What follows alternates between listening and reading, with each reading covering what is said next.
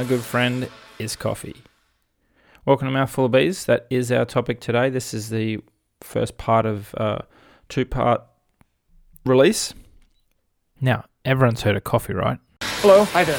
Hi. Uh, my name is Phil. This is my son Sam, and uh, I- I'm brand new to coffee.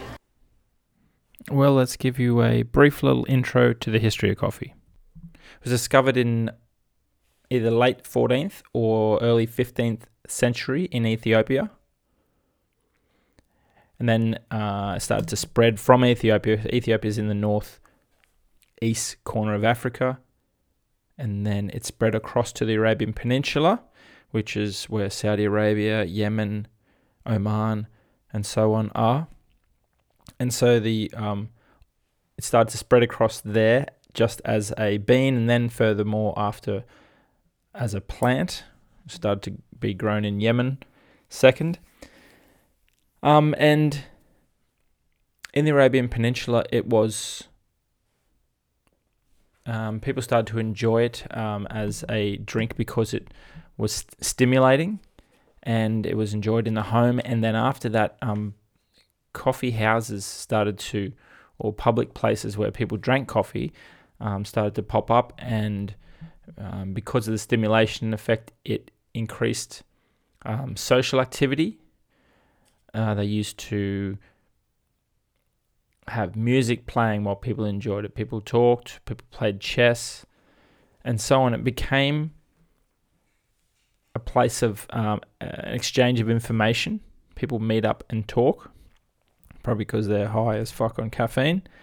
But this was the birth of cafes, and uh, I think they originally were referred to as schools of the wise.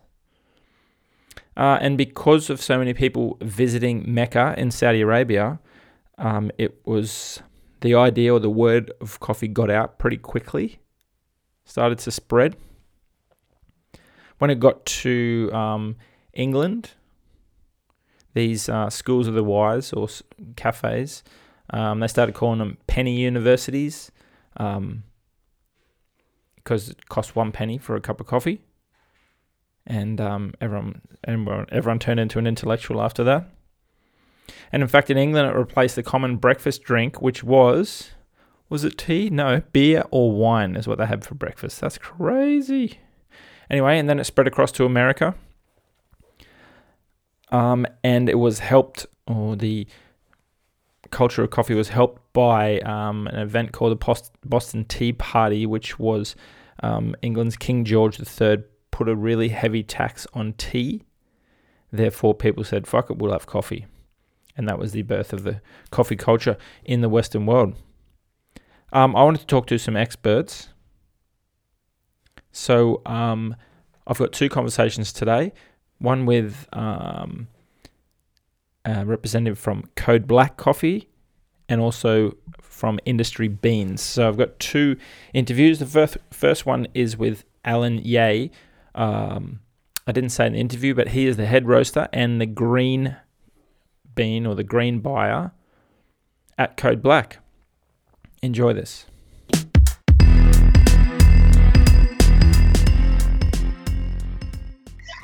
All right, here talking with uh, Allen Yeh from Code Black Coffee. Welcome, Allen. Thank you. Thanks for having me. Sounds like you got some uh, coffee happening in the background there. That's good. Yeah, just a little bit of production happening. Um, couple of quick questions. I just wanted to get your opinion on what the best growing regions are because uh, I assume some people might just think uh, coffee, Brazil, that's it. But um, all the way across the equator between the Tropic of Capricorn and Cancer is plenty of growing regions, and I'm sure there's good pl- places that are we might not know that are putting out um, better beans than others. You're the expert. Yeah, so I prefer um, uh, Colombian, Ethiopian, and Kenyans. Um, but anything across, you know, East Africa, uh, Latin America, um, and like you said, between the tropics, um, produces any all, all different types. So you have high and low grades from every single origin, um, including Brazil, actually. Um, they are the largest and have the lion's share of the production, but in general, they produce a larger volume blenders, but um, pretty much across the board, you can find really, really high end specialty lots coming from every every single origin. There's just so many different microclimates, um, depending on where you're looking. Um, but yeah, those three: Kenya, Ethiopia, Colombia would be my um, my top um, top of the list. Right, that's very interesting. So Brazil Brazil's pumping out a lot, but that might mean that quality might drop if they're going for quantity over quality, I guess. Yeah. So um, yeah, I mean it's it's basic um, um, a numbers game. So the higher volume you produce, um, the um, more labour is required.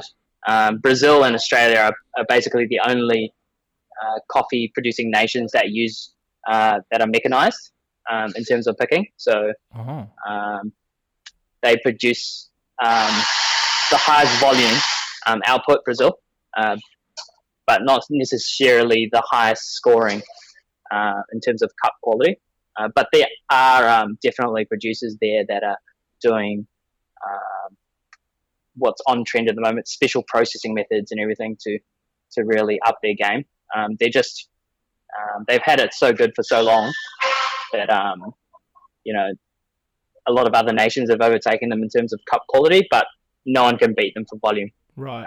and they can supply year round. So um, they have a huge competitive advantage, as well as um, being very low on production cost. So yeah, that's one of the factors. Um, I just wanted to quickly t- touch on do do we produce produce all right coffee, or is it more um, robust, robusta type? Uh, we produce up in the Tablelands in North Queensland, right? Yeah, and uh, around Byron Bay and stuff like that.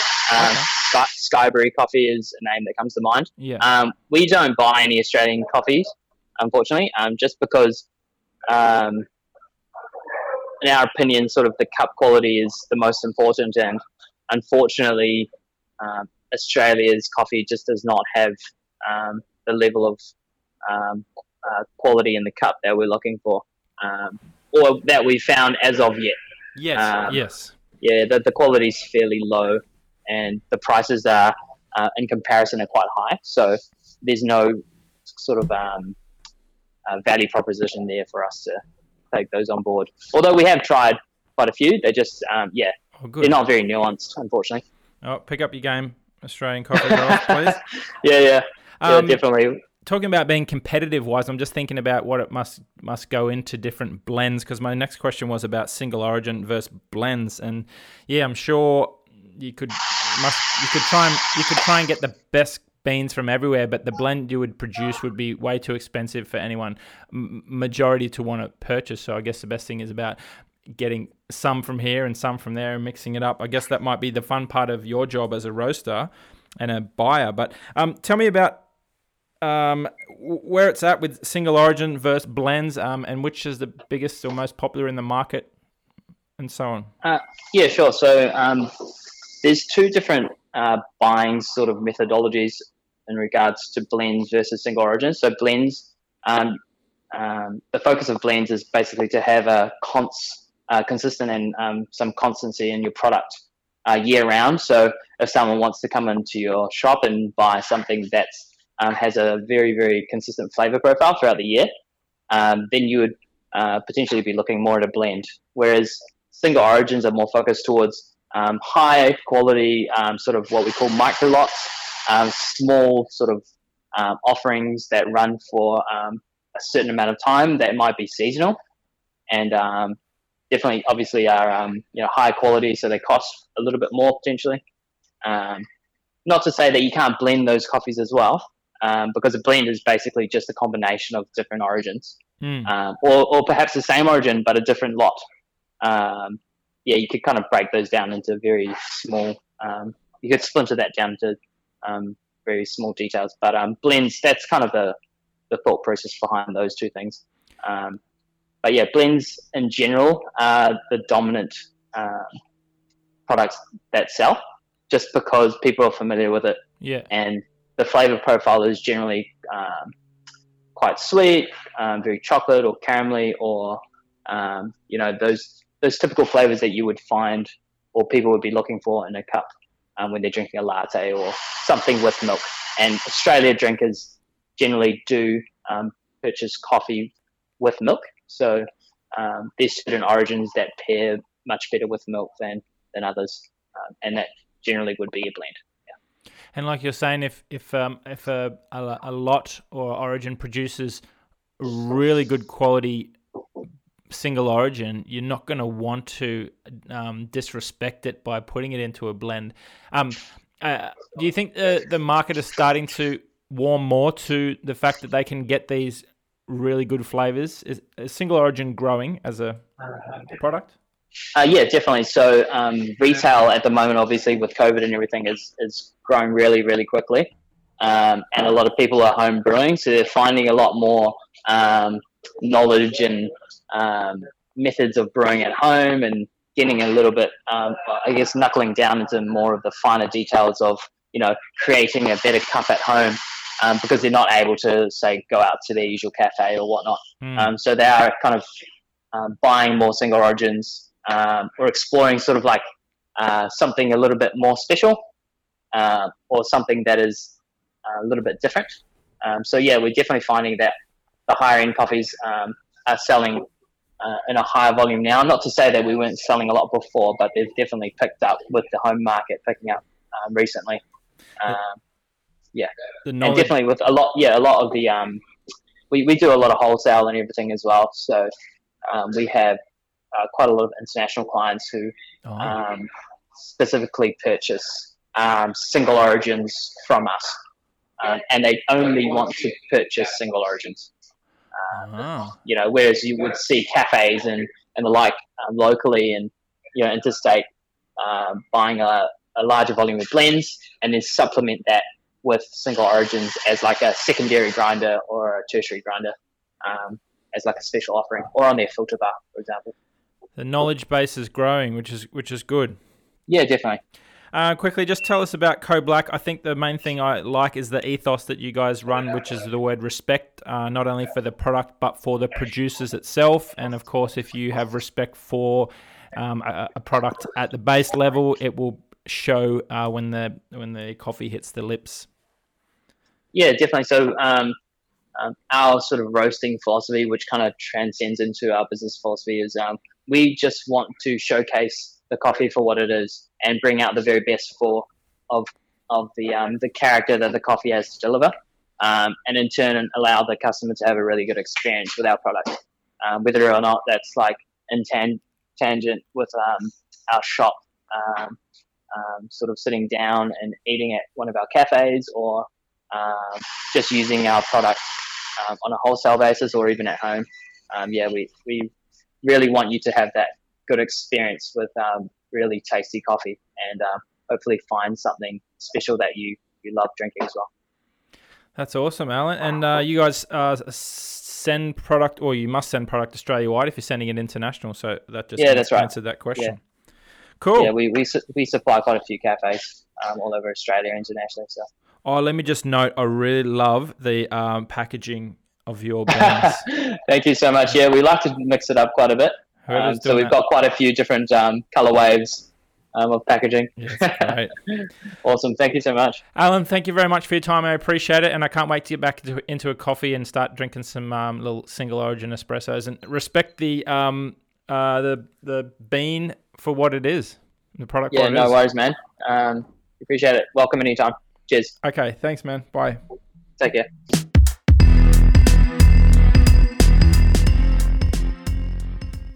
Found that really interesting, especially how he was talking about um, single origins and blends.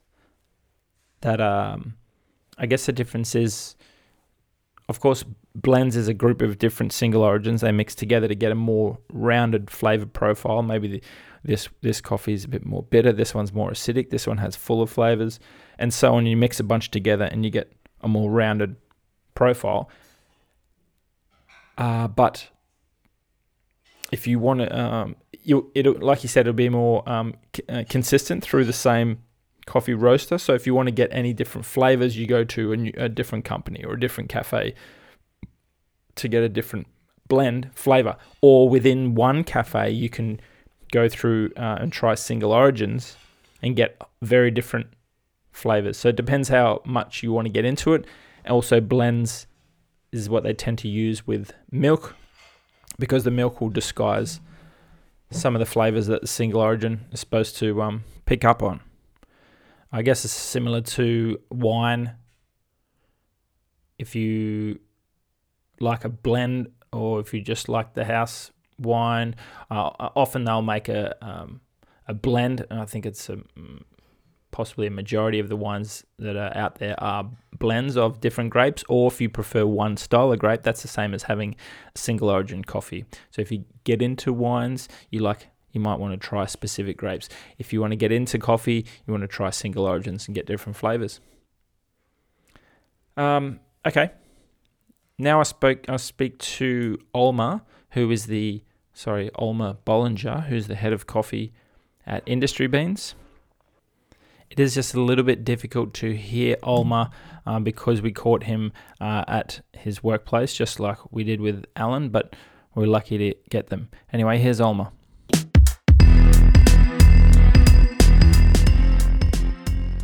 Okay, I'm talking to uh, Olmer Bollinger, who's head of coffee of uh, Industry Beans, a very uh, respected brand in not only Melbourne but Australia wide now. Welcome, Olmer. Hey, thanks for having me. I'd um, I need your expertise. I'm interested to know in uh, whereabouts uh, you think all the best beans are coming from at the moment, uh, region wise, because there's a, a, lot of regions worldwide, and also if you think there's any up up and coming regions. Sure.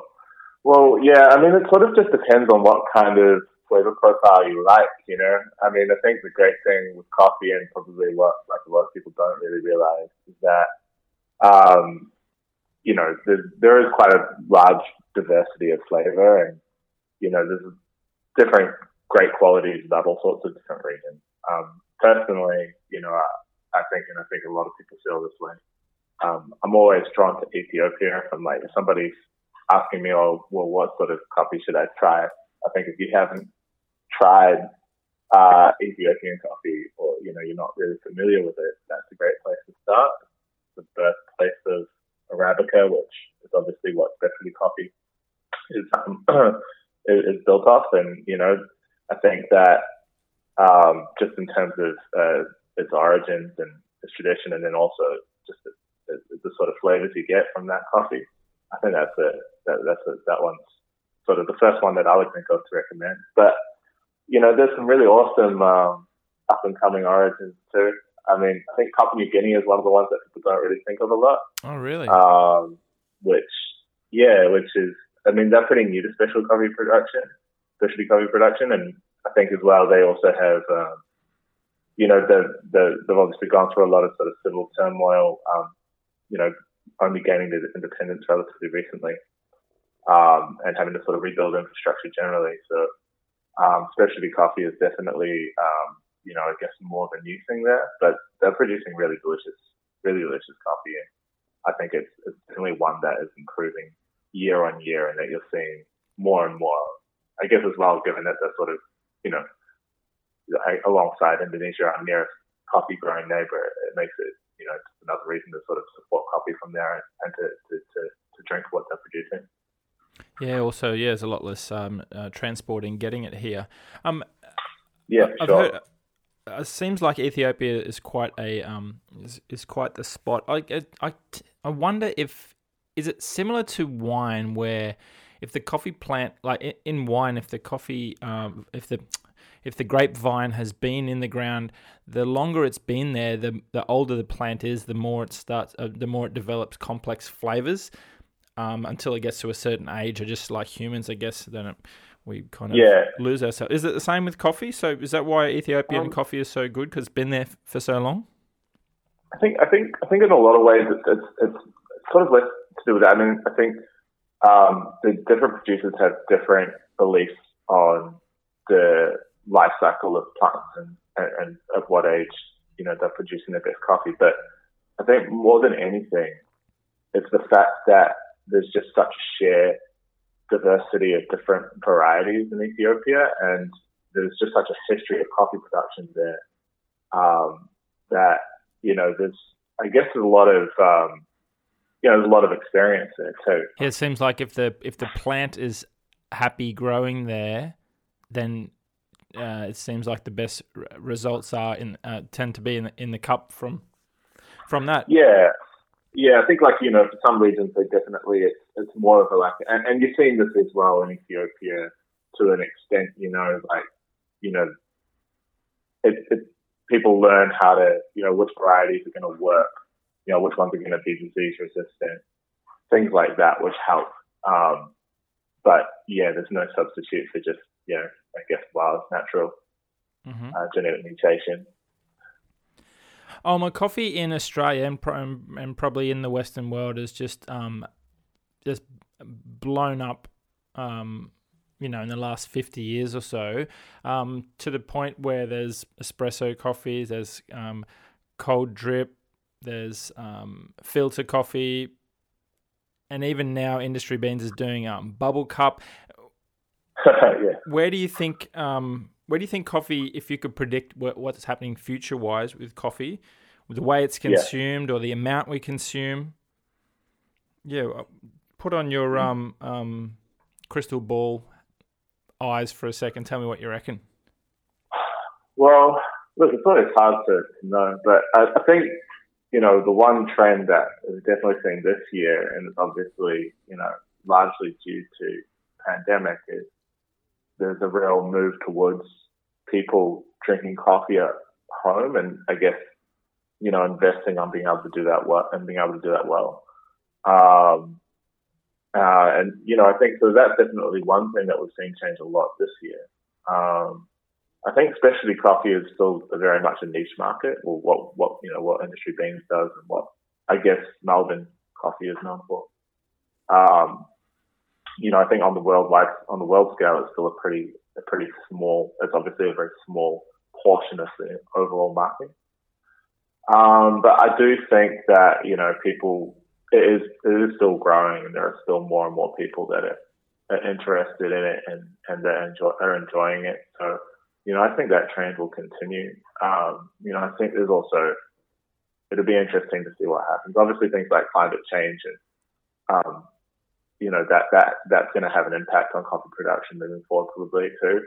Um, but, you know, people are pretty resourceful and are working out ways to combat that and to, to find ways to still be productive. So, um, you know, I think that, you know, in terms of what the future holds for coffee, it's, you know, it's always kind of hard to predict. I think, I think though, you know, as well, there is definitely a move away from, you know, you can see, you can definitely see a trend of people moving away from milk consumption. It's a pretty slow move away from that, but you know, um, there's obviously a lot of alternate milks and, you know, a lot of people that are avoiding, uh, drinking milk due to, you know, political, political or environmental reasons as well. And I think that's been such a huge part of, uh, coffee culture, especially, especially here. Um, and, you know that uh, you know that's probably something that you'll see continue to shift shift away from. I think as well.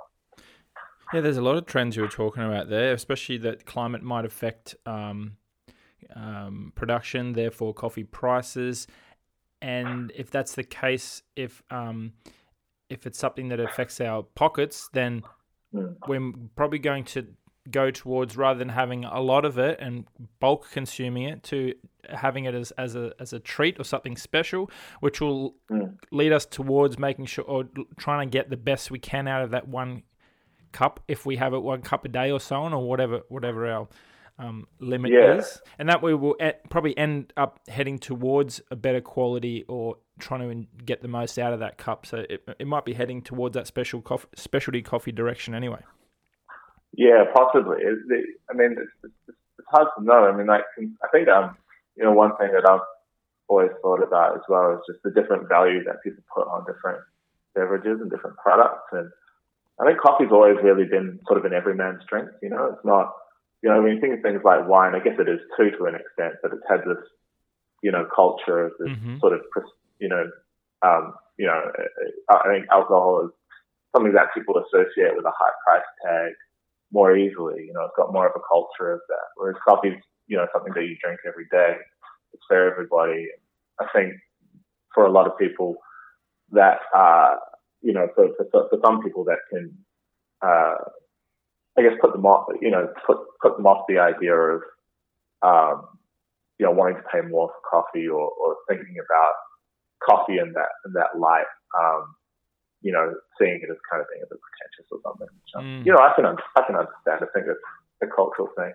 Um, but um, yeah, I think it's definitely something that's changing slowly but surely. These things need need time to establish. And I guess coffee also got that sort of challenge of the fact that you know you it's, it's not like a bottle of wine where you buy it after it's been produced, it's been bottled, and then it gets you know sent out, and it, it you know you can you can just buy it off the shelf. You know, I think coffee's always live. You know, it hasn't it, it degrades with age, and it it to an extent you know, as well, you need to be able to, you know, actually make the beverage as well. So it's, yeah, it's, it's sort of just a different thing as well.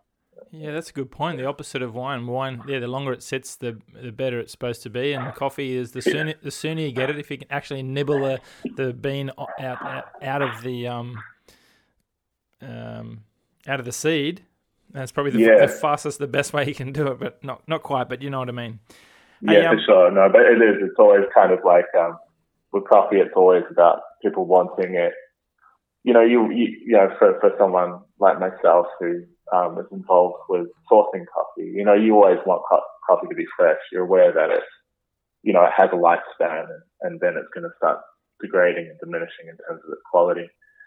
Uh, and then once it's roasted, it sort of has a sweet spot, and then beyond that, the same. And um, you know, let alone, you know, then, then, then producing, you know, the actual beverage as well has to kind of be done on the spot. So it's, it's, it's, it's different, you know, different Yeah. in that respect. Yeah, producing it is a is an art in itself. And speaking of uh, industry beans, is someone that or, a company that does it very well, is respected for what they do. Um, you're going to say, tell us where industry beans is at the moment, Australia wide, Mm. um, especially with the pandemic. But I know you've opened new stores late last year in Sydney and Brisbane. Yeah.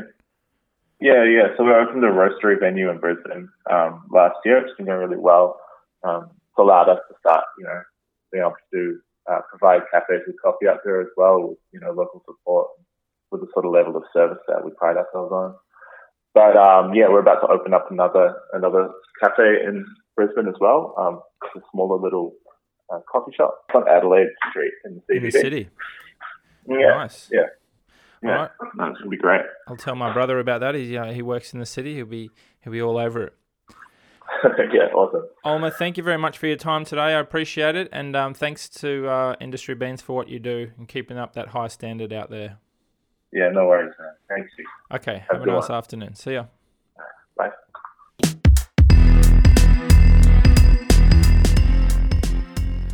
One thing I did want to touch on that almost spoke about was the trend towards home, not even um, COVID related, but just the fact that as we get more into coffee as a culture, we do want to do it at home, especially when the availability of machinery is increasing. Uh, one thing I always remembered when making espresso uh, in a cafe was that it's going to be very hard to replicate that at home because in order to have the correct amount of pressure to push through the um, through the grind and extract the desired flavors, you need a, a big metal tank or, a boiler which has boiling water, um, and you you need quite a large tank in order to have that amount of pressure, and so that's why those coffee machines are quite big at cafes, and it's not practical to have something that size in your home. So they make a smaller version, but of course you're not going to get as high at pressure. That's why when you do have your home machines, you aren't going to get the same type of extraction, and also you notice you won't get the milk as good. They're getting better, but um, even the milk steaming wand that spins that milk and froths the milk up has uh, this uh, quite high pressure at the at the cafes, and that's what by spinning the milk really fast is how they get it so silky. Um, I think it's getting better at home, but it's going to be hard to try and replicate that. but look, as we're heading towards, or if we as a society realize that caffeine is quite dehydrating, I think learning more about coffee will give us the power to be able to um, just know more about what we're selecting. Uh, say if you don't want any more caffeine today, you know that there are, well, you will know uh, if you listen to the second episode that there's um, decafs you can choose from. There's other options um, that we'll also talk about in the next episode about cold drip, or also if you do you want to have less caffeine, you might just have less coffee per day rather than having two or three cups. You might just have the one. And if that's the case, you want to make that one coffee special. And therefore, you want to, uh, we're uh, arming you with more information about how to find that delicious cup, not just um,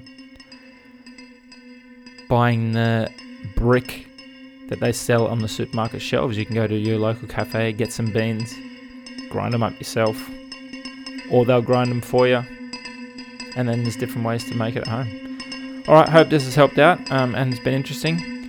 Check out the next episode where we talk about cold drip and decaf. Catch you later. Mouth, Mouth full, full of of bees. Mouth full of bees.